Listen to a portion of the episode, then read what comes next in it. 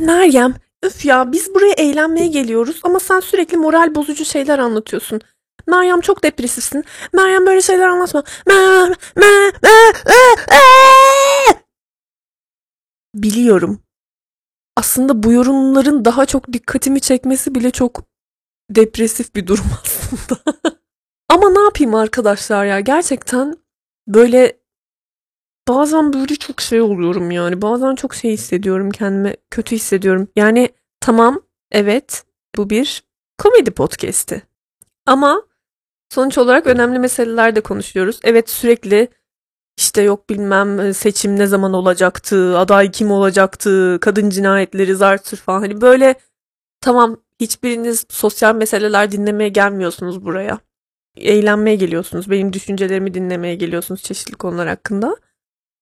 Ama yani şikayet etmeden de duramıyorum biliyor musunuz? Böyle sürekli şikayet eden ömür bitirici, ömür yiyici tipler var ya. Biliyorum çok özür dilerim biraz onlara dönüştüm ama.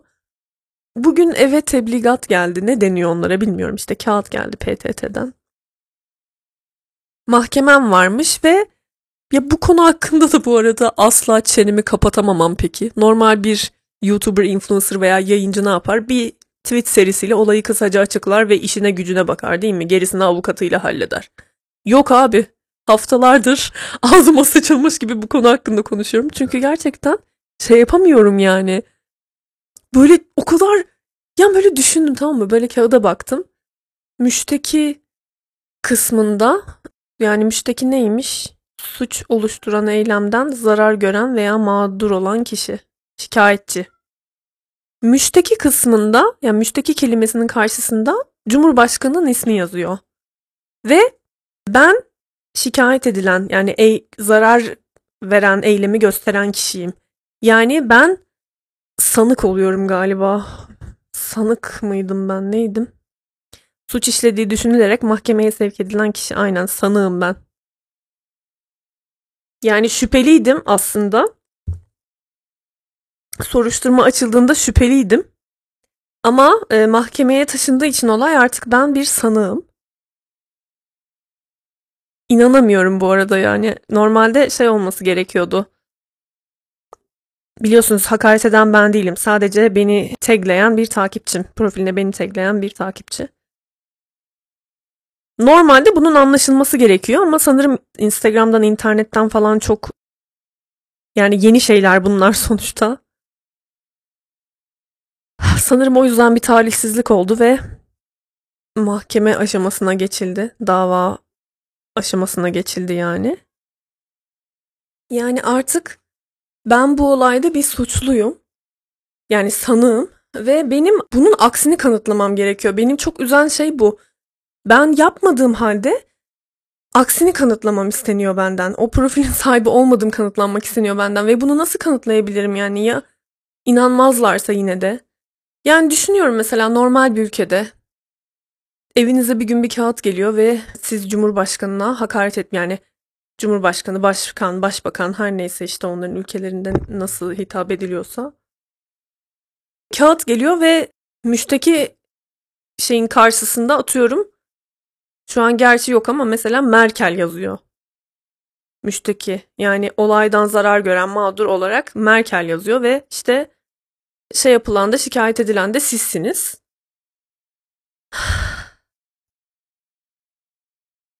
Yani o kadar üzülüyorum ki böyle şeyler olmaması gerekiyor normal şartlarda anlatabiliyor muyum? Yani tekrar şikayet edilmemek için nasıl nasıl yumuşak, ne kadar hafif, ne kadar normal bir şekilde anlatabilirim bilmiyorum. Bu bile çok canımı sıkıyor şu an bunu yaparken.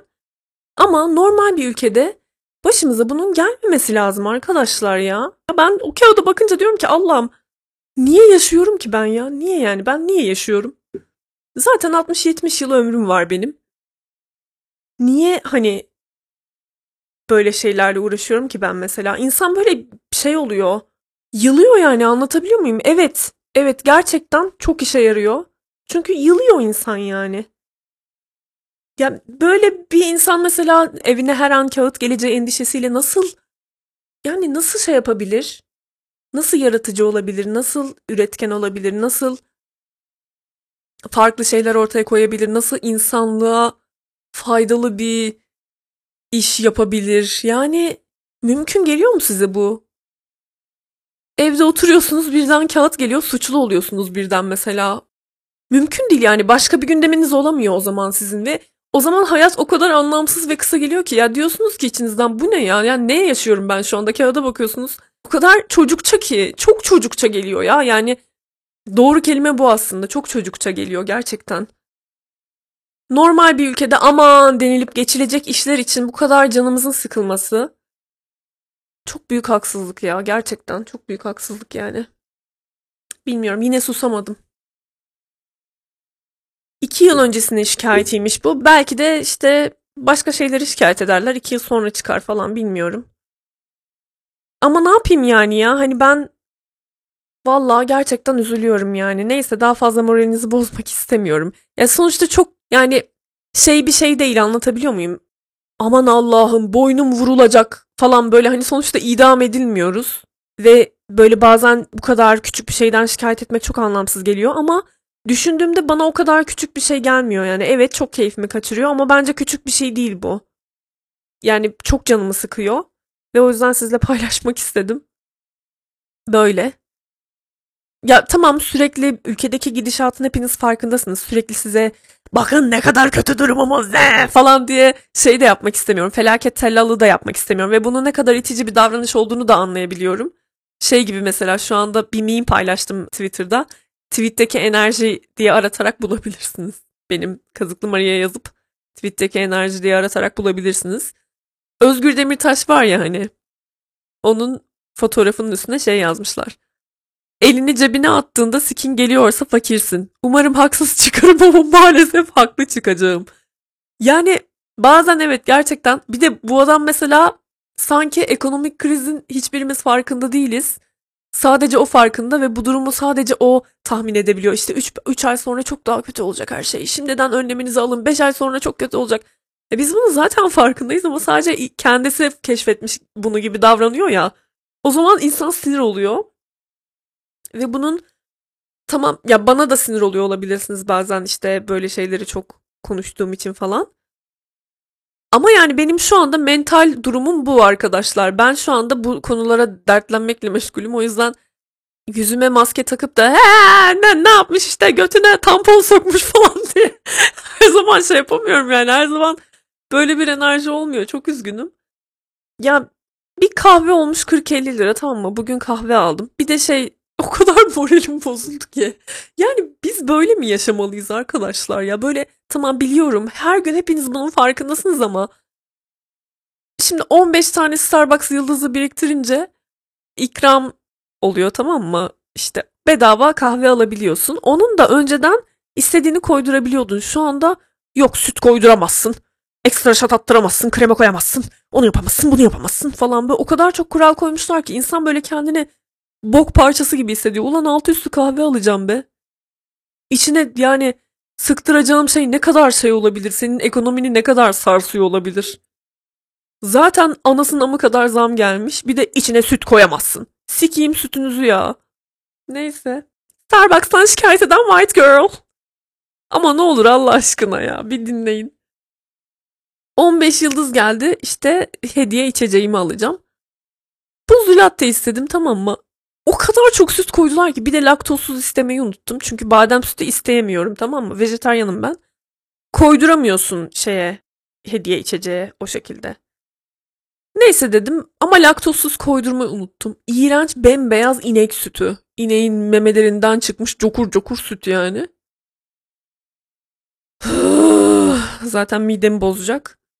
O kadar çok süt doldurdular ki resmen sütün içine bir parça kahveli süt oldu yani.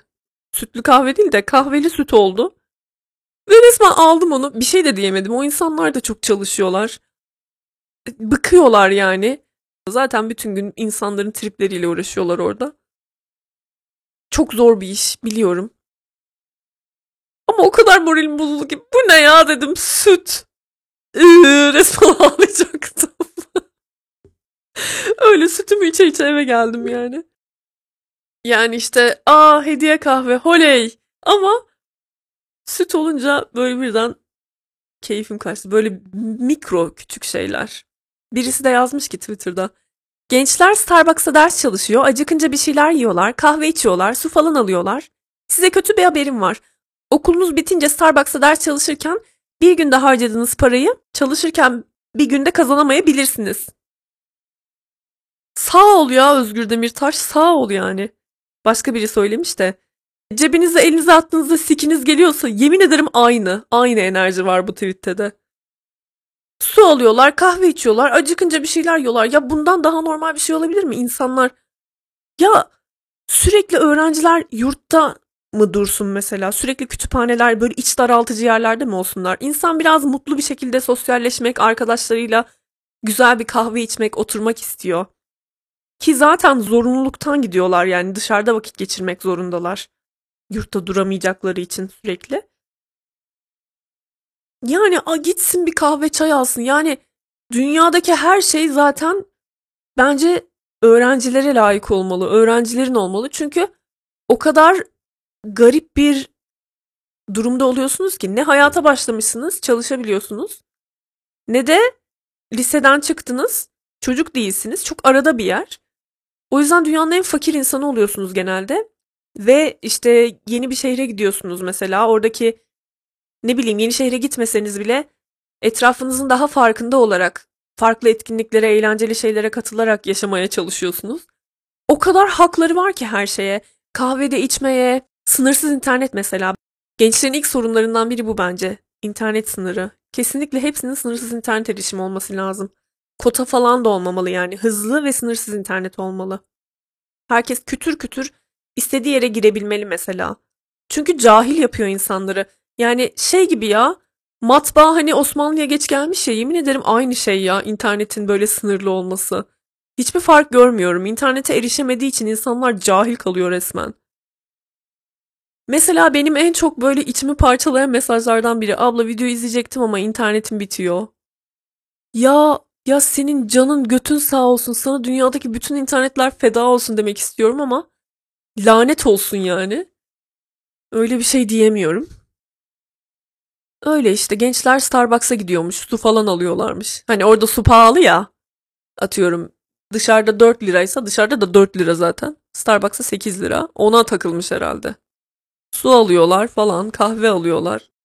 Ve sonra yurt dışına acayip göç veriyormuşuz 300 bin falan yılda. Ve burada kalanlar iyice depresif hale geliyor. Böyle FOMO hissi oluyor işte. Hayatı kaçırıyorum. İnsanlar Avrupa'ya, Amerika'ya, başka ülkelere yerleşiyorlar ve hayatlarını yaşıyorlar özgürce ama ben Türkiye'de mahsur kaldım. Hiçbir şey yapamıyorum. Bu ülkeye kilitli kaldım. Zaten ekonomi çok kötü. işte adaletsizlik var. Zartürk falan. Bu arada arkadaşlar resmen Amazon'a girip bakıyor musunuz arada bilmiyorum. Ya da bazen bazen mesela bir şeyin resmi sitesine, yabancı sitesine girdiğinizde fiyatlar Türkiye'den o kadar düşük ki kargosuyla bile daha düşük oluyor. Gümrükte biraz fazla vergi alarak belki bizim ülkemizdeki fiyata ulaşıyor olabilir orasını bilemeyeceğim. Hayvan gibi gümrük ödedim. Kedim için bir şeyler. O da benim çok canımı sıktı hemen Twitter'a 15 tweet halinde döşedim böyle. Uyuz oluyorum ya. Neymiş? Şey aldım mısır püskülü ekstraktı aldım pankeke. İdrar yollarındaki şeyi için hani mısır püskülü iyi geliyor ya. Her gün çay demlemek istemedim. Sabah akşam çay demliyorum. Hayvanlar çayın demlenmesini beklerken kuduruyorlar. Yaş mamayı açıyorum ya. Açmasam bile anlıyorlar kettle'ın sesinden artık koşullandılar. Kettle'ın sesini duyunca miyavlamaya başlıyorlar. Hani ben çay demleyeceğim. Koyacağım yaş mamayı ve vereceğim onları falan. İşkence oluyor resmen hayvanlara. Ben de direkt hani ekstraktını alayım. Direkt dökeyim mamaya vereyim diye düşündüm. Ama tabii ki Türkiye'de alkolsüzü yok. Alkollü var. Kedilere de alkollü bir şey vermemek gerekiyor. Ama giderim yurt dışından alırım. Sikerler dedim. Zaten bir veteriner takviyesi veterinere gidenleriniz varsa 500 liradan 400 liradan aşağı değil. Neyse. Ondan sonra aldım abi. Neymiş? Gümrükte bekletiliyormuş. Niye? Telgraf geldi bu arada. Telgraf. Telgraf ya telgraf. Var ya dünyanın en 1800'lü yıllardaki şey şekli. Telgraf ya. Telgraf mı kaldı ya? Neyse. ya bürokrasiden anlamıyorum. Belki de hani sonuçta telefon da eskiden icat edildi. Hala kullanıyoruz. Telefon geldi diye aa Alexander Graham Bell icat etmişti hala telefon kullanıyoruz falan gibi cahil bir şey mi söylüyorum bilmiyorum ama sonuç olarak telgraf geldi abi ve neymiş 5 gün içinde reçete göstermem gerekiyormuş bu takviyeyi aldığıma dair. Önceden bir kiloya kadar izin veriliyormuş. Sonra son çıkan yasalarla tabii ki bu kaldırılmış. Tabii yani vergi almaları gerekiyor ya her şeyden. O yüzden. Her neyse ondan sonra veterinere gidiyorum yalvarıyorum ya işte böyle böyle oldu reçete yazar mısınız? Yani niye vatandaşını böyle bir duruma düşürüyorsun? Bazen şey oluyor. Diyorum ki ya en küçük, en dandik, en sikindirik, en boktan Avrupa ülkesine bakayım böyle Google Maps'ten bakıyorum ya yaşanır mı acaba falan diye. O kadar boktan ki gerçekten ama diyorum ki yani uğraşmıyorlardır en azından ya. Yani bu kadar uğraşmıyorlardır. Polonya'da yaşadım mesela ben 6 ay yani. Ve beni en çok uğraştıran şey neydi biliyor musunuz? Hastalanmıştım, hastaneye gittim. Türkiye'deki sigorta şirketim karşılamak istemedi bunu. Ya bana şey dediler yani işte şu şu şunu yapacaksın ve fax çekeceksin bize.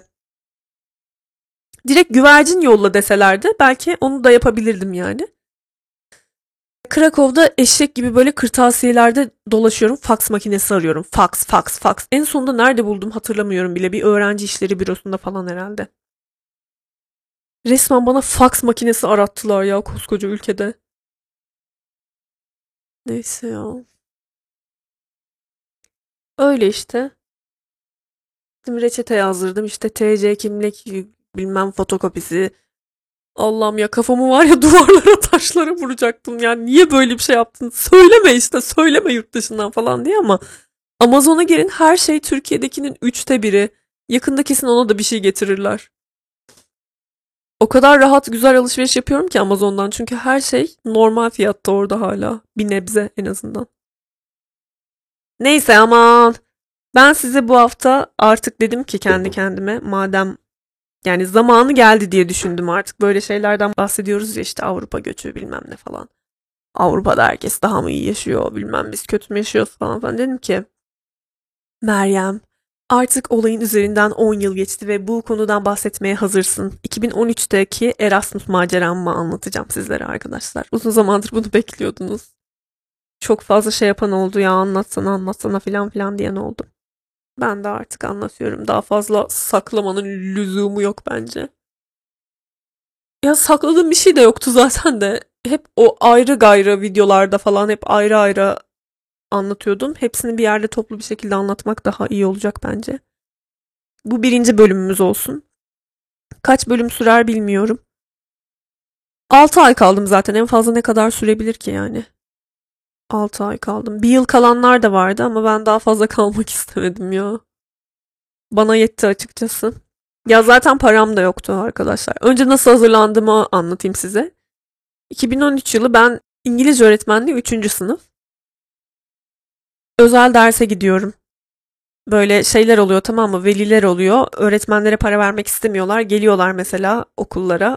İşte ne bileyim Marmara'ya falan geliyorlar veya işte İstanbul Üniversitesi'ne bu tarz yerlere bilmiyorum aslında nasıl giriyorlar o da çok ilginç ha. Kimliklerini bırakıp yakınım var falan mı diyorlar. Geliyorlar mesela İngilizce bölümüne ya falan böyle. Ya ben aslında çok yanlış bir davranış ha. İngilizce öğrencilerin arasına girip he he he he ben öyle şey arıyorum. Çocuğuma öğretmen arıyorum. Öğrenciye daha az para verecek ya. Çocuğuma öğretmen arıyorum filan filan öyle oradan buradan tanıdıklardan falan şey buluyorduk. Öğrenci buluyorduk. O öğrencilerden birine gidiyordum. Ve o kadar uzaktı ki var ya. Bir dakika hala var mı o otobüs hattı? 15 U. Ha evet. Üsküdar Tufan Mahallesi. Ya gidin haritadan bakın. Yani resmen İstanbul'un en ücra köşelerinden biri olabilir. 15 U'ya biniyordum arkadaşlar. Ve oraya gidiyordum.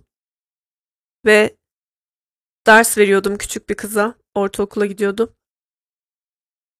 O kadar başarısızdım ki ders planı hazırlama konusunda. Resmen sallıyordum yani böyle.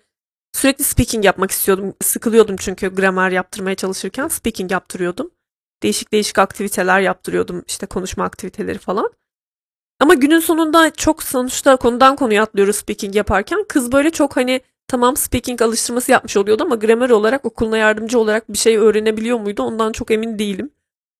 Ödevlerini falan da elimden geldiğince yardımcı oluyordum ama neyse sonuç olarak yani you get what you paid for. Ne ödediysen o hizmeti alırsın. Öğrenci bulup öğrenciye ya sonuçta bir de ama 3. sınıfa gidiyorum. Biraz da bilmem lazım aslında. O benim biraz mallığım olmuş. Mesela bir arkadaşım harika ders planları hazırlar. Hep böyle kendi materyallerini kendi hazırlar. internetten bulmaz yani. Neyse ama elimden geleni yapıyordum ya sonuçta. Speaking yaptırıyordum direkt. Ne var ki bunda yani? Bence bu da güzel bir çalışma şekli. Her neyse. Ondan sonra o öğrencinin babaannesi vardı bir tane. O kadar güzel yemek yapıyordu ki. Sonra bana yemekler veriyordu falan filan. o kadar öz ya var ya çok özlüyorum öğrenciliği bazen biliyor musunuz? Neyse. Ben oradan bir de birkaç tane Zottirik'ten şey siteleri vardı. Kariyer.net gibi değil böyle daha informal böyle daha Craigslist'e daha çok benzeyen çok tekin olmayan internet sitelerinden de öğrenci bulduğumuz oluyordu.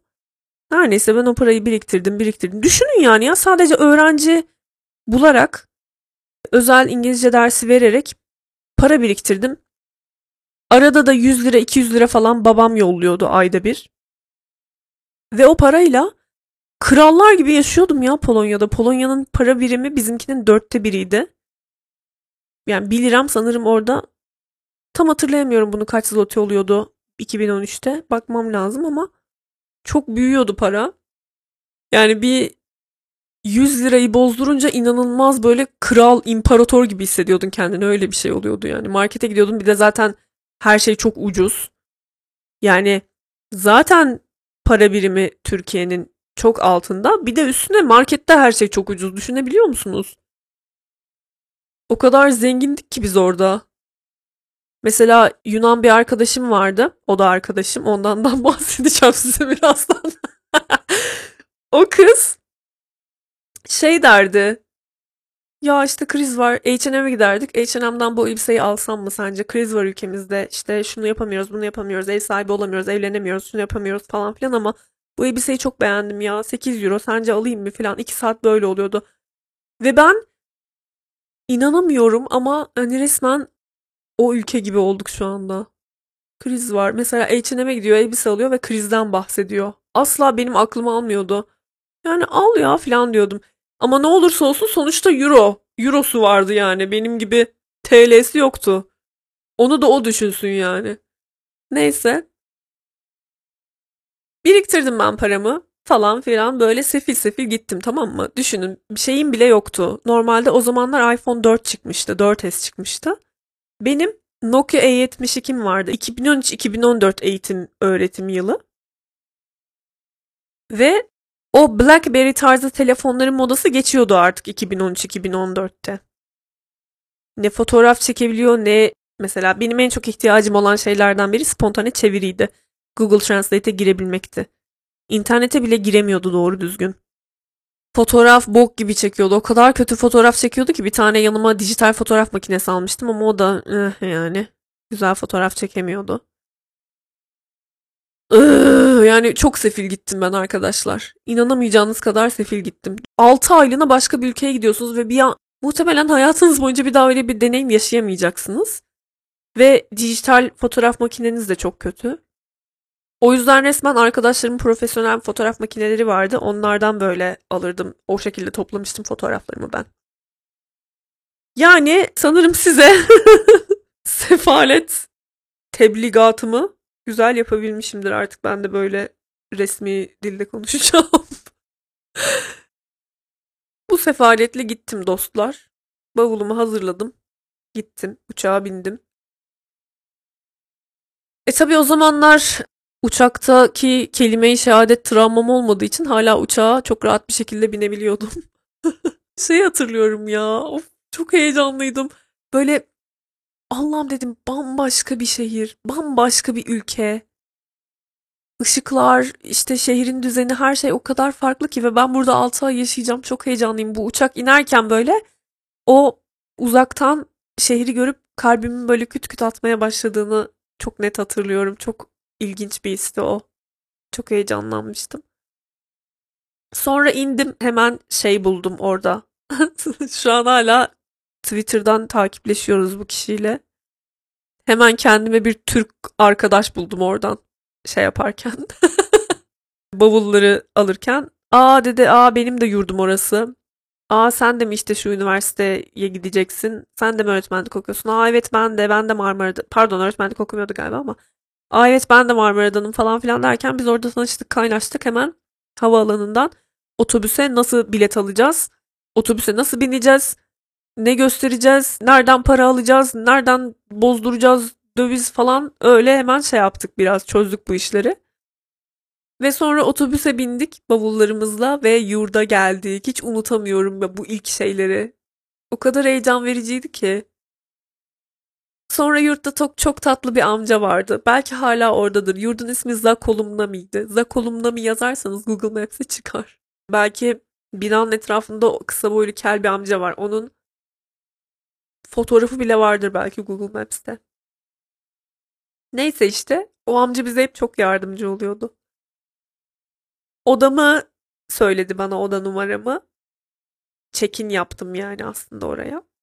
Bir de oranın da ücreti vardı biliyor musunuz? Yani oraya da ücret ödüyorduk. Evet hibemiz vardı ama o hibe bu arada şu anda sanırım hibeleri de göz koymuşlar. Hibeler alınamıyor galiba. Öyle bir haber vardı geçen yıl Nevşin Mengü yapmıştı. Öğrenciler mahsur kalmış mesela ülkelerde hibeleri yok, paraları, pulları da yok. Öyle kalmışlardı falan. Öyle bir şeyler olmuştu.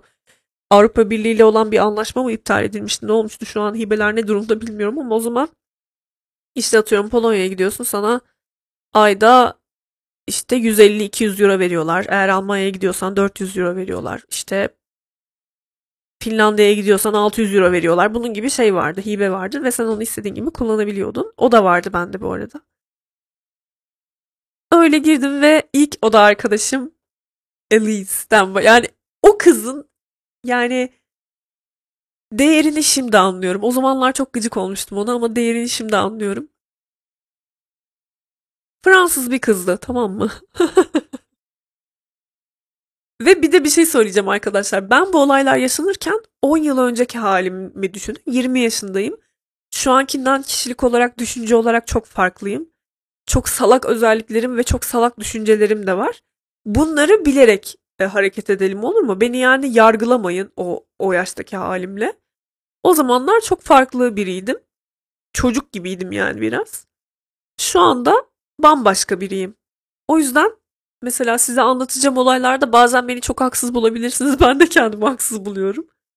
Ama genel olarak anlatacağım şeylerde bunun uyarısında bulunmak istedim size. Mesela bu Elise'e gıcık oluyordum ben ama Elise aslında çok tatlı bir kızdı. Evet o zaman da yani tatlı olduğunu biliyordum ama bakın şimdi ne yazmışım. Ben oradayken günlük tutuyordum. Elise hakkında yazdıklarımı okuyacağım size. Tam bir mal, iyi kalpli ama antisosyal, yemek pişirmeyi bilmeyen, cüzdanını sürekli yurtta unuttuğu için akşam gezmelerimizde sürekli ona borç vermek zorunda kaldığım sorumsuz biri. Ayrıca asla alışveriş yapmıyor. Ben yapıyorum o yarısını ödüyor. Ih yazmışım. Şu anda evet gerçekten bu özellikler biraz sinir bozucu. Normalde oda arkadaşları beraber yemek yaparlar. Böyle sadece kuru gıdalarla besleniyordu mesela. Ne bileyim birbirlerine kendi kültürlerinden yemekler ikram ederler. Beraber takılırlar falan. Ya illa kanki olmak zorunda değilsiniz de. Sonuç olarak beraber sonuçta buzdolabı kullanıyorsunuz. Beraber yemek yediğiniz oluyor bazen. Ama yemek yapmıyor asla. Ben yapıyormuşum yemeği. Cüzdanını sürekli yurtta unuttuğu için akşam gezmelerinde sürekli borç veriyormuşum ona. Olabilir insan unutkalı olabilir. Ya şu an düşünüyorum da belki de şey vardı. Farklı biriymiş yani. Belki benim anlamadığım bir şey vardı kızda. Şu anda mesela daha anlayışlı yaklaşabiliyorum. O zaman sorumsuz demişim ve kesip atmışım. Şu anda şey diyorum yani belki de sürekli unutmasının bir sebebi vardı. Ya ona borç vermek zorunda olduğum için biraz sinir olmuşum.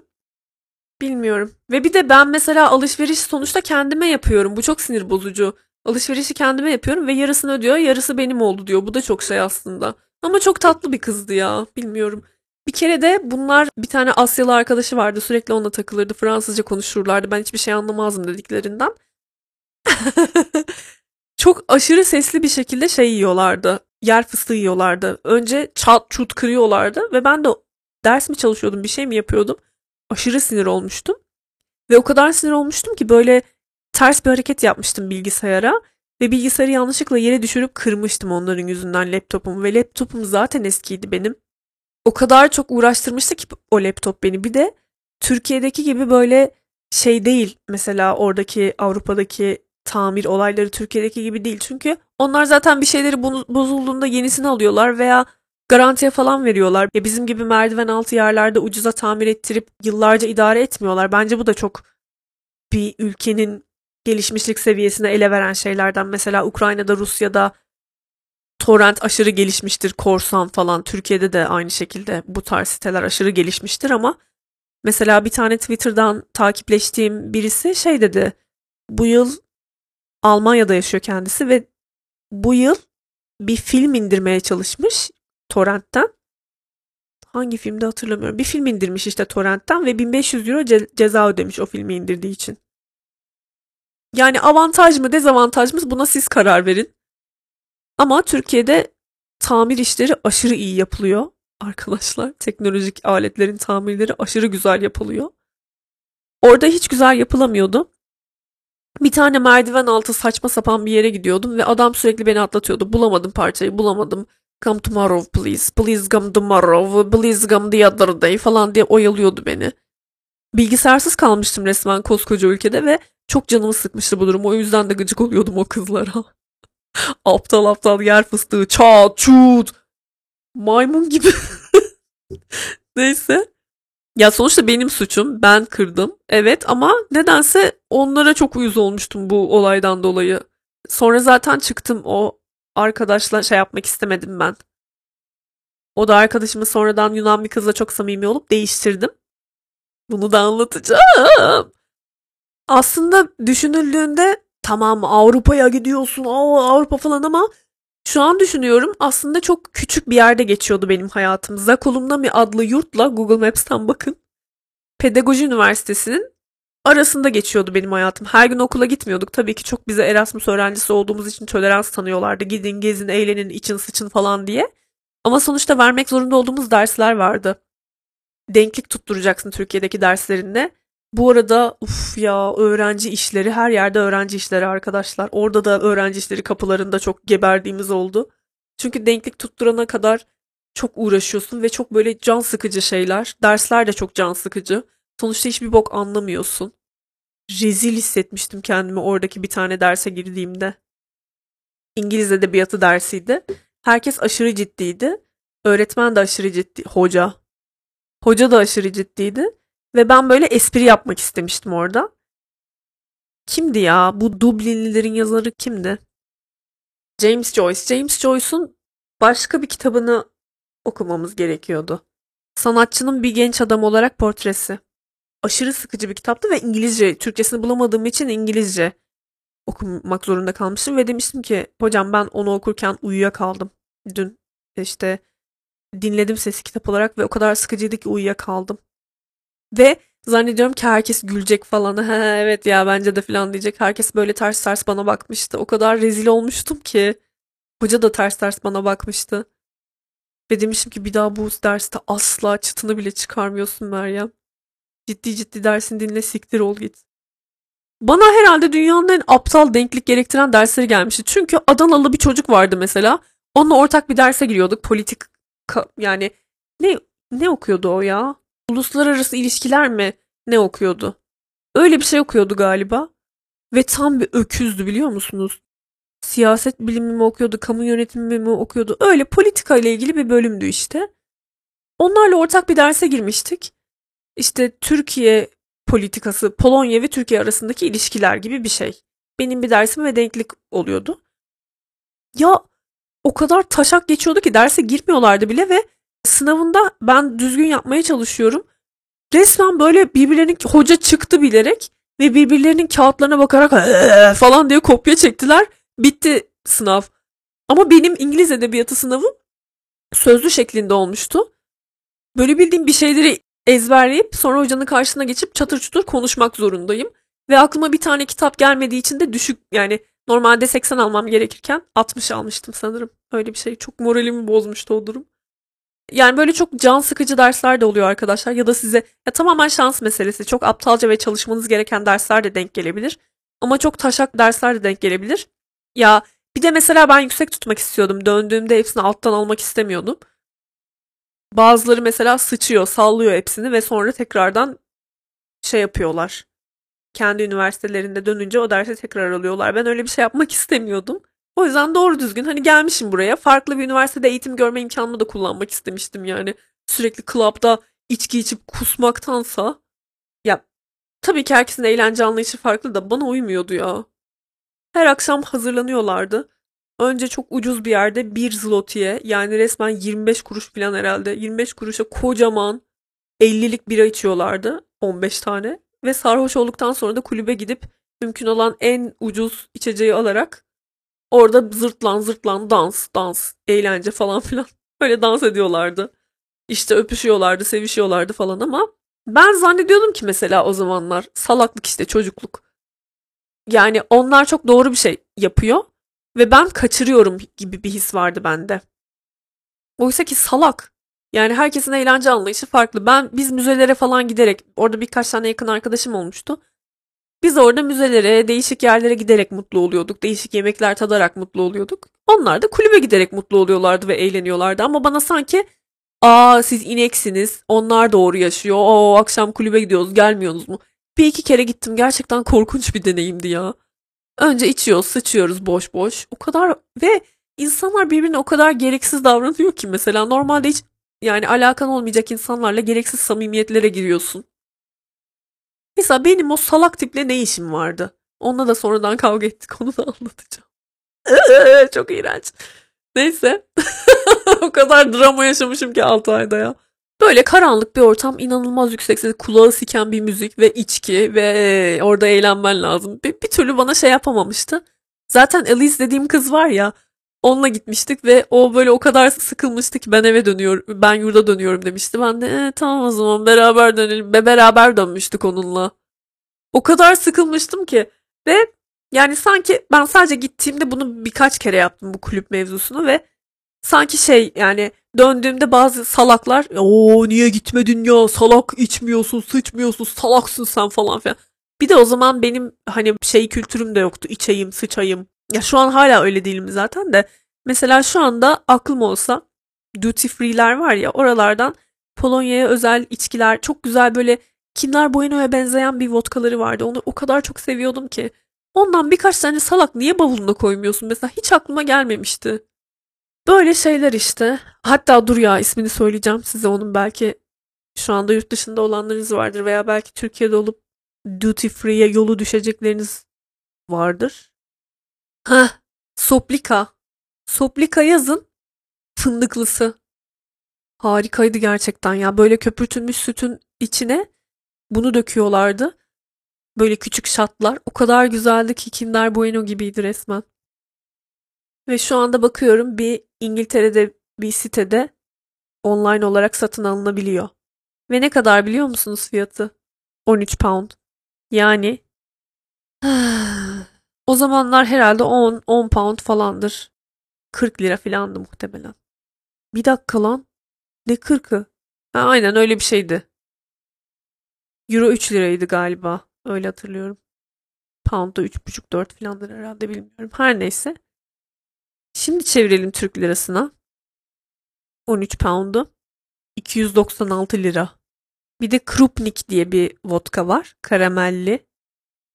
Antep fıstıklı. Neyse işte aklınızda bulunsun tamam mı? Neyse ben o onu denedim ve o şeyden keyif almamıştım. Ondan sonra kendime birkaç böyle güzel iyi anlaştığım arkadaş bulup daha değişik şeyler yapayım demiştim. Bu arkadaşlardan ilki de Yunan arkadaşımdı. O da arkadaşım oldu bir dönem. Şimdi size ondan bahsedeceğim. Adı Maria'ydı. Bir kere adaştık, oradan yakınlaşmıştık. Böyle birbirimizle konuşurken böyle çok ortak noktamız olduğunu fark ettik. Çok bir, birlikte böyle takıldığımızı, eğlendiğimizi falan fark etmiştik ve ben diyordum ki ona ben Elise'den hiç hoşlanmıyorum ya. Ben seninle oda arkadaş olmak istiyorum. O da ben de kendi oda arkadaşımdan hoşlanmıyorum demişti. Ondan sonra Biz böyle allem ettik, kallem ettik. Aynı odaya çıkmayı başardık tamam mı? Ama sonra aynı odaya çıktıktan sonra hayatın öyle toz pembe olmadığını anladım arkadaşlar. Bir kere temizlik takıntısı olduğunu iddia ediyordu ama aşırı dağınık ve pis biriydi. Yani öyle böyle bir pislik değil. Mesela lavabodan sürekli iğrenç iğrenç saçları çıkardı. Benim saçım çok kısa olduğu için benden bir de onun saçları sarıydı. Benimkiler kahverengiydi. O yüzden onun saçları yani. Çok net bir şekilde onun saçlarıydı. Bir kere şey gelmişti. Lavabomuz tıkandığı için tesisatçı gelmişti ve böyle topak şeklinde onun saçlarını çıkarmıştı lavabonun içinden. Öyle bir pislikten bahsediyorum size. Mesela bulaşıklar olurdu günlerce yıkamazdı. Tamam günlerce yıkamayabilirsin de kokuyorlar artık lavabonun içinde bırakıyordu. Banyo lavabosunun içinde. Ondan sonra bir tane askerde sevgilisi vardı. Yunanistan'da da askere gidiyorlar. Benim sevgilim de o an o ara askerdeydi. O yüzden de çok yakınlaşmıştık. Ya işte falan benim sevgilim bana işte askerden küçük not defterlerinde yazılmış şeyler yolluyordu. Küçük defterlerde işte notlar yolluyordu. Ben onları postadan gelince böyle okurdum böyle üzülürdüm ağlardım. O da ya ne kadar güzel bir ilişkiniz var falan derdi. O şey yapmıştı. Askerdeki sevgilisini terk etmişti. bir de kaç yıldır beraberlerdi. Ya okey olabilir bu arada yargılamıyorum. Tamam mı? Yollarınız ayrılabilir. Ama o o zamanlarda bana öyle garip gelmişti ki demiştim ki what? Niye böyle bir şey yapıyorsun ya? Çok üzücü falan böyle çok üzülmüştüm. Sonra şey bir tane İspanyol çocukla çıkmaya başlamıştı. 500 yaş büyüktü bizden yani o yurtta Erasmus'lu öğrencilerin arasında ne işi var gerçekten bilmiyorum. Böyle creep'in tekiydi. Allah'ım ya düşündükçe iğreniyorum. Adı Antonio'ydu tamam mı? İspanya'nın neresindendi bilmiyorum ama sanırım böyle küçük bir şehrindendi. Mesela bizim Türkiye'de mesela bir insan Van'dan geliyor ama onun Van'dan geldiğini anlamıyorlar. Türkiye'den geliyor diye biliyorlar. Ama çok farklı konuşuyor böyle doğu aksanıyla konuşuyor falan ya. İnsanlar anlamıyor. Sadece diyorlar ki o sizden biraz daha sert konuşuyor diyorlar. Biz de aynı şekilde mesela İspanyol olduğunu biliyorduk ama tiplerinden veya aksanlarının sertliğinden, yumuşaklığından farklı bölgelerine ait olduğunu anlıyorduk. Bu da daha küçük bir yerinden geliyordu. Şunu da biliyorum. Niye küçük bir yerden geldiğini şundan net bir şekilde biliyorum. Çünkü annesi mi, anneannesi mi ne peynir yollardı köyden. Arkadaşlar yani abartmıyorum. Avrupa'da da herkesin köyü var bence. Çünkü ne kadar öğrenci tanıdıysam hepsinin köyden akrabaları bir şeyler yolluyordu ya. İnanılır gibi değil. Peynir meynir yolluyordu. O iğrenç peynirlere de ayak gibi kokuyordu. Ayakları peynir gibi kokuyordu. Peynirler ayak gibi kokuyordu. Çocuk sürekli gelirdi sürekli bizim odamızda takılırdı. Allah aşkına haklı değil miyim? Herkes beni suçlamıştı. Demişlerdi ki bana sen ne kadar büyük bir party poopersın. Ne olmuş yani sevgililerse, ne olmuş odanda takılıyorlarsa, ne olmuş odanda sikişiyorlarsa. Yemin ederim bir kere onları sikişirken yakaladım ya. Tuvalete girecektim. Baktım ya ben zannediyorum ki odada tekim. Tuvaletin kapısı kapalı. Ben orada yani çırılçıplak da olabilirdim. Yani bornozumla banyoya girecek de olabilirdim. Banyoyu bir açtım. Yani gözlerime çamaşır suyu dökmek istedim yani. Sonra kız hemen zaten kapıyı kapattı. No no no falan yaptı. Ama artık çok geçti yani. Ben göreceğimi görmüştüm. Zaten birbirimizin yüzüne bir süre bakamadık o olaydan sonra. Ama mesela bu olayda niye suçlu benim? Herkes bana of o kız da zaten götüne kazık girmiş gibi Erasmus'a gelmiş ama herkesin eğlencesinin içine sıçıyor falan gibi bir, bir tip olmuştum ben orada. Ya niye karşılaştım insanlar çok sorunlu tiplerdi ya da ya gerçekten bunu sormak istiyorum size. Çünkü yıllar sonra ben bunu birilerine anlattığımda hiç kimse mesela hiç Erasmus anılarıma böyle çok açık public bir şekilde dünyaya duyurmadım. İlk kez yapıyorum bunu. Hiç ya tabii ki haklısın ya filan gibi bir şey duymadım kimseden. Haksız mıydım abi ya? Odamda geliyorlar takılıyorlar. Bir de ikisinin de aşırı kötü sesleri vardı ve zombi şarkısı var ya. Kız kendini müzisyen sanıyordu zaten. Of ismini versem mi ya? Çok leş bir grubu var. yani böyle sanki bir hayvan can çekişiyormuş gibi sesler çıkarıyor. falan ve arkasından tekno müzik. Öyle bir grup yapmışlar. İki kişiden oluşuyor grup. Çocuk işte müziklerini yapıyor. Kız da falan diye şarkıları söylüyor. Ve bu salaklar Odaya gelirlerdi. Antonio'nun koskoca detone akord edilmemiş bir gitarı vardı. Gelirlerdi odama. Zombie in your head falan diye salak salak şarkı sayarlardı. Allah aşkına ben bunu çekmek zorunda mıyım? Siktirin gidin kendi odanıza ya. Antonio'nun odasına gidin. Onun oda arkadaşı da çok ezik, üzücü bir tipti yani. O kesin ben kovduktan sonra o, o çocuğu gidip darlıyorlardı yani. Neyse. Ben böyle iyiden iyi uyuz olmaya başladım tamam mı bunlara? bir de sanki bilerek yapıyordu. Şunu da çok yapıyordu. Sabah 8-9 gibi zaten geç uyuyoruz. Uyku düzenimiz bok gibi bizim. Özellikle ben orada Türklerle arkadaş olduktan sonra onlarla böyle sabahlara kadar takılmaya, eğlenmeye başladık biz. Ve geç yatıyoruz yani ve 3'te falan uyanıyoruz tamam mı? Tamam çok güzel bir yaşam stili değil bu. Okey biliyorum. Bir yerlere hep geç kalıyorduk gezmek istediğimiz müzelere, zartlara, zurtlara falan ama yani öğrencisin dağıtmaya gelmişsin oraya. Üçte uyanman gerekiyor bazen işte. Sabah 9'da ailesiyle Skype'tan görüntülü konuşuyordu ve bağıra bağıra böyle sesli bir şekilde konuşuyordu. Yani konuşacaksan ortak alan vardı. Oraya gidilmez mi? Bence gıcıklığına yapıyordu yani. Ben uyuyorum ve o sabah 8'de 9'da Skype'ta konuşuyor. Ben o kadar çekinirim ki yapamam yani öyle bir şey ya. Siz yapabilir misiniz? Bir tane de Angeliki diye bir kız vardı. Bu kız biraz daha sağduyulu bir kızdı. Bizim yan odamızda yaşıyorlardı. Angeliki ve Joanna. Bu ikisi bizim aramızı düzeltmeye çalışmışlardı tamam mı? Bizim aramız çok bozulmuştu. Ben artık böyle her hareketlerine takmaya başlamıştım. Onlar da benim her hareketime takıyordu. Mesela buzdolabı kokuyor ve ben onların kokuttuğunu zannediyorum her zamanki iğrenç peynirleriyle. Ama meğersem ben makarna yapmışım ve buzdolabının arkasında unutmuşum. Ben kokutmuşum. Artık kendi yaptığım şeylerin suçunu bile onlara atmaya başlamıştım. Aramızda böyle bir iletişimsizlik olmuştu ve Angeliki ve Joanna bu arada kızına da Ageliki diye okunuyor. Angeliki değil. Ageliki demem lazım. Neyse Ageliki ve Joanna demişlerdi ki ya sizin aranızda bir iletişimsizlik var. İyice birbirinize gıcık kapmışsınız ve yani yanlış anlamazsan şöyle söyleyeceğim. Maria is stupid. Like stupid stupid demişti bana. Yani o biraz geri zekalı IQ'su düşük yani demişti. Hani biz ona bir şey söylüyoruz ama anlamıyor falan anlamında bir şey söylemeye çalışmıştı sanırım. Ve ben de okey demiştim böyle aramızı düzeltmeye çalışmıştık son çabalar böyle. Normal medeni bir şekilde odamızda yaşayabilmek için. Ama yaşayamamıştık tabii ki. Ama durun spoiler vermeyeyim. Angeliki'ye geçeyim ben. Bu Angeliki ve diğer arkadaşlarla Ukraynalılar vardı aramızda, Türkler vardı, İspanyollar vardı, Rus bir kız çocuk vardı. Onlarla oturuyoruz beraber ve şey oynuyorduk. Uno oynuyorduk ortak alanda. Ya herkes mesela derslerini veya işte takılmayı falan bitirdikten sonra ya mutfakta takılınırdı. Biz genelde Türkler e, mutfakta sabah 2 saat yani 5 saat süren kahvaltılar yapardık. Ya mutfakta takılınırdı sabah ya da akşamları ortak alanda takılınırdı. Herkes çayını kahvesini falan alırdı. Orada oturup işte oyunlar oynardık, eğlenirdik, sohbet falan ederdik, takılırdık yani. Bir de böyle çok kültürel şey oluyordu. Herkesi tanıyordun yani. Mesela o Rus çocuk Türkiye ile ilgili çok şey biliyordu siyasal bilimler okuduğu için. Bize böyle çok değişik şeyler anlatıyordu. Sonra Ukraynalı çocuk da ay onu da anlatayım size dur. Tam bir gopnikti tamam mı tipi? Hani böyle şey olur ya Adidas eşofmanı burnuna kadar çeken çocuklar. Ya bu arada öyle kategorize ettiğimi düşünmeyin. Sadece tipini anlatıyorum size çocuğun. Takılıyorduk biz çok eğleniyorduk onunla.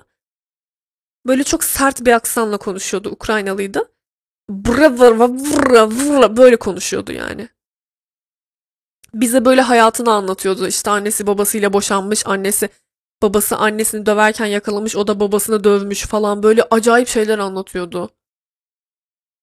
Ondan sonra böyle çok üzülme, yani böyle çok sempati duymaya başladık. Onu hep aramıza almaya başladık tamam mı Türkler olarak. Hep birlikte takılıyoruz o çocukla. Bizi işte odasına çıkardı, gitar falan çaldı. Böyle çok değişik eğlenmiştik yani. Bize gösterdiği, yani kendi kültürüyle ilgili gösterdiği şeyler, sonra bizim ona öğrettiğimiz şeyler. Mesela ben mıhlama yaptım orada. Bildiğin mısır unu buldum Polonyalı bir yerde ve bir markette ve Gittim mıhlama yaptım ve çok hoşlarına gitmişti mesela. O da babaannesinin yolladığı değişik sucuklardan vermişti, göstermişti bize. O zaman vejetaryandım ben. Şu anda vejetaryanım ama o Polonya ve Türkiye arası bir 3-4 yıl bırakmıştım. Sonra tekrar başladım da. O zaman et yemiyordum. O yüzden o sucukları şey yapmamıştım. Ama zaten simsiyahtı sucuklar ve şey demişti. Bunlar kan sucuğuymuş galiba. Öyle bir şey söylemişti. Ve böyle çok güzel bir reçel yapmış babaannesi ve bir şey daha vardı. Böyle sarımsaklı değişik acuka gibi bir şey vardı. O sostan getirmişti.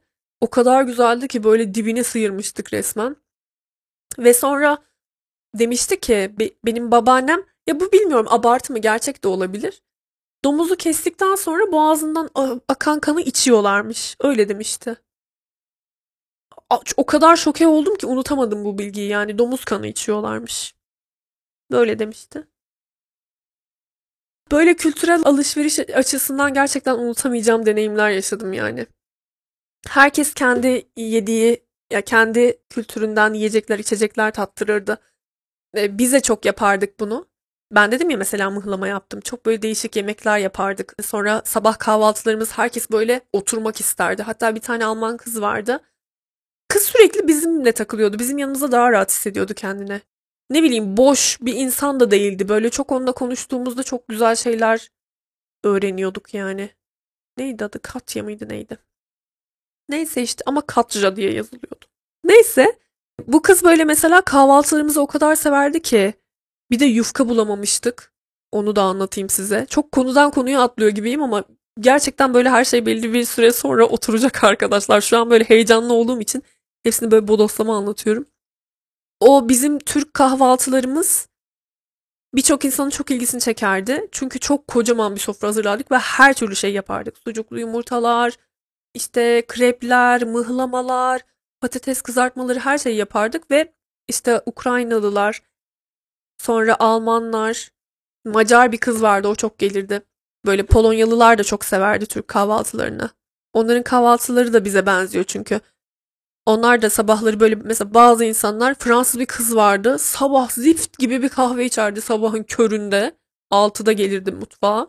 Biz yatağa gidiyor olurduk. 6'da gelirdi zift gibi bir kahve demlerdi.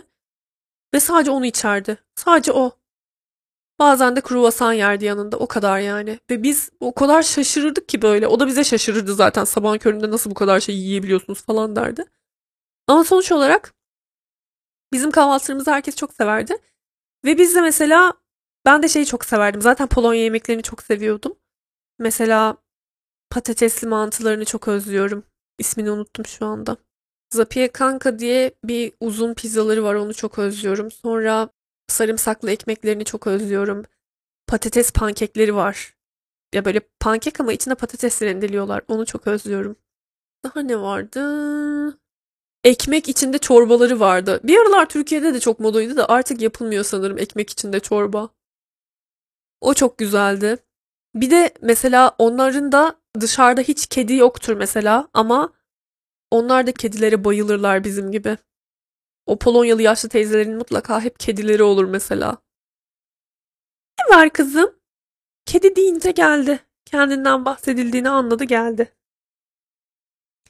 Sonra değişik bir simitleri vardı. Türk simidi gibi değil de böyle üzerinde haşhaş olan daha kuru ve daha değişik bir simitti. Onu da çok özlüyorum.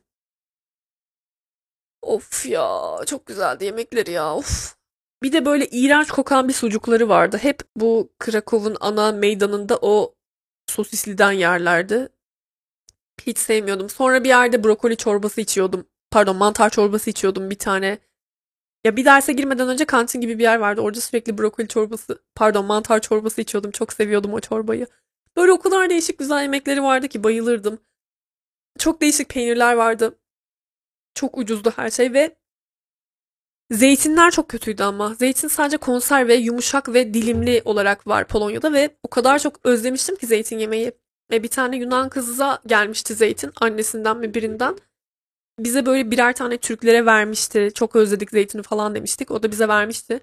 Yemin ederim var ya böyle damağımda patlamıştı zeytin. Düşünsenize zeytin yok kahvaltıda.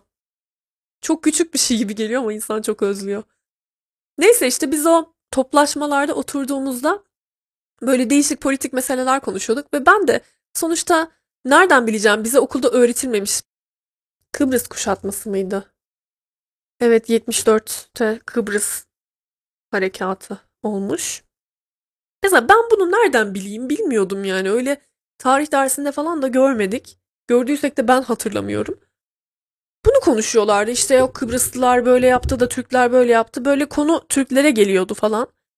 Ondan sonra böyle bir sürü de Türk vardı orada tartışmaya başladılar falan. Ben demiştim ki ya ya who cares yani işte biz dalgamıza bakalım ya muhabbet edelim boş verin ya şimdi Kıbrıs Harbi'ni falan filan demiştim ve kız beni öyle bir terslemişti ki ya böyle hala aklımda kaldı o bu Angeliki denen kız.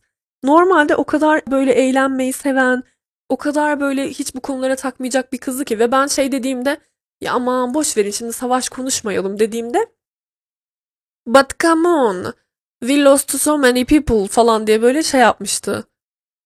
Böyle milliyetçi tavırlara girmişti. En uyuz olduğum şey biliyor musunuz? Şu anda da düşünüyorum yani 2023 yılında 30 yaşındaki halimle de düşünüyorum. Öyle bu muhabbet açmaya ve karşındaki insanı o şekilde terslemeye gerek yok. Çünkü asla zaten anlaşamayacağız bu konuda. Ne gerek var yani? Yani milliyetçiliği hiçbir millette sevmiyorum arkadaşlar ya. Sonuçta oraya biz kaynaşmaya, arkadaş olmaya gitmişiz. Tamam evet çok üzücü insanlar ölüyor. Savaşlar hiçbir zaman eğlenceli şeyler değil de yani. Erasmus'a gittiğimizde savaş mı konuşacağız yani? Şöyle bir durum olmuştu. Sanki ben çok haksızmışım gibi insanlar ne diyorsun ya? Öyle bir şey denebilir mi? İnanamıyorum yani şu anda ne dediğine falan demişlerdi. Şu anda düşünüyorum. Haklıyım lan. Haklıyım resmen. Neyse size Yunanları anlattım. Fransızları anlattım. Brr, Ukraynalıları ve Rusları anlattım. Bu arada o Rus arkadaşım var ya işte siyaset bilimi okuduğu için Türkiye hakkında çok şey bildiğini söylediğim. Geçenlerde ben şey yaptım ona merak ettim mesaj attım. Şu anda savaşa mı girmeniz gerekiyor dedim merak etmiştim. O da dedi ki evet ama biz çıkıyoruz şu anda ülkeden demişti. Ve şey sordu işte Türkiye'de yaşanabilecek işte bilmem kaç dolarla alınabilecek ev falan hani nerede şey yapabiliriz birkaç tane yer söyleyebilir misin demişti mesela. Şöyle bir şey var. Evet çok salak muhabbetler oluyordu aramızda ama 10 yıl sonra bile 15 yıl sonra bile böyle birden hani sanki hiç o arkadaşlık bitmemiş gibi küt konuşmaya başlıyorsun mesela. Türk arkadaşlarımızla da öyle. Hala bir WhatsApp grubumuz var mesela arada sırada. Ya hepsi mesela evlendi çoluğa çocuğa karıştı çoğu. İnanamazdık yani 10 yıl önce işte atıyorum Eslem evlenecek ve bir tane kızları olacak falan. Asla inanamazdık. Ama hepsi kütür kütür evlendiler çocukları. Ya yani hepsi değil de bazıları kütür kütür evlendiler çocukları oldu. Bazılarının kedileri oldu benim gibi çocukları yerine. ve hala konuşuyoruz yani böyle ve hala birbirimizi çok özleriz. Ne bileyim böyle birbirimizi çok hatırlarız falan. Fotoğraflardan oradan buradan birden birbirimizi hatırlarız. Yazarız birbirimize. Böyle çok farklı bir dostluk. O çocukken şeyde de öyleydi. Mesela 23 Nisan'da da öyle olur ya. Ya da Comenius'ta lisedeyken o arkadaşlarla da böyle o zaman ya 3 günlüğüne görüşürsün ama hayatındaki en süper arkadaşmış gibi samimi olursun falan. Çok değişik şeyler bunlar ya. O yüzden diyorum mesela tamam şu an imkansız öğrenciler için bunun farkındayım. Ekonomik olarak çok anormal bir durumdayız. Ama mesela ben isterdim öğrenciler gitsin, görsünler. Bir sonraki bölümde Yunan kızla olan çatışmamızı, neden dolayı kavga ettiğimizi ve yollarımızın nasıl ayrıldığını, sonra İspanyolları, Adanalı çocukla olan kavgamı, sonra seri katil gibi görünen bir tane daha çocuk vardı. Ben bu çocuğu Slovak sanıyordum. A pardon dur dur. Bu başkaymış. İşte Adanalı olan çocukla olan kavgamı ve sonrasında bu Victor adlı seri katille yaşadıklarımı anlatacağım. Umarım çok böyle oradan oraya oradan oraya bodoslama oradan oraya dalarak çok karmaşık bir şekilde anlatmamışımdır. Eğer kafanızı çok karıştırdıysam üzgünüm. Ama nereden başlayacağımı bilemedim. O kadar çok şey vardı ki bahsetmek istediğim. Bir sonraki bölüme artık. Neyse çok öpüyorum hepinizi. Kendinize çok iyi bakın. Hoşçakalın.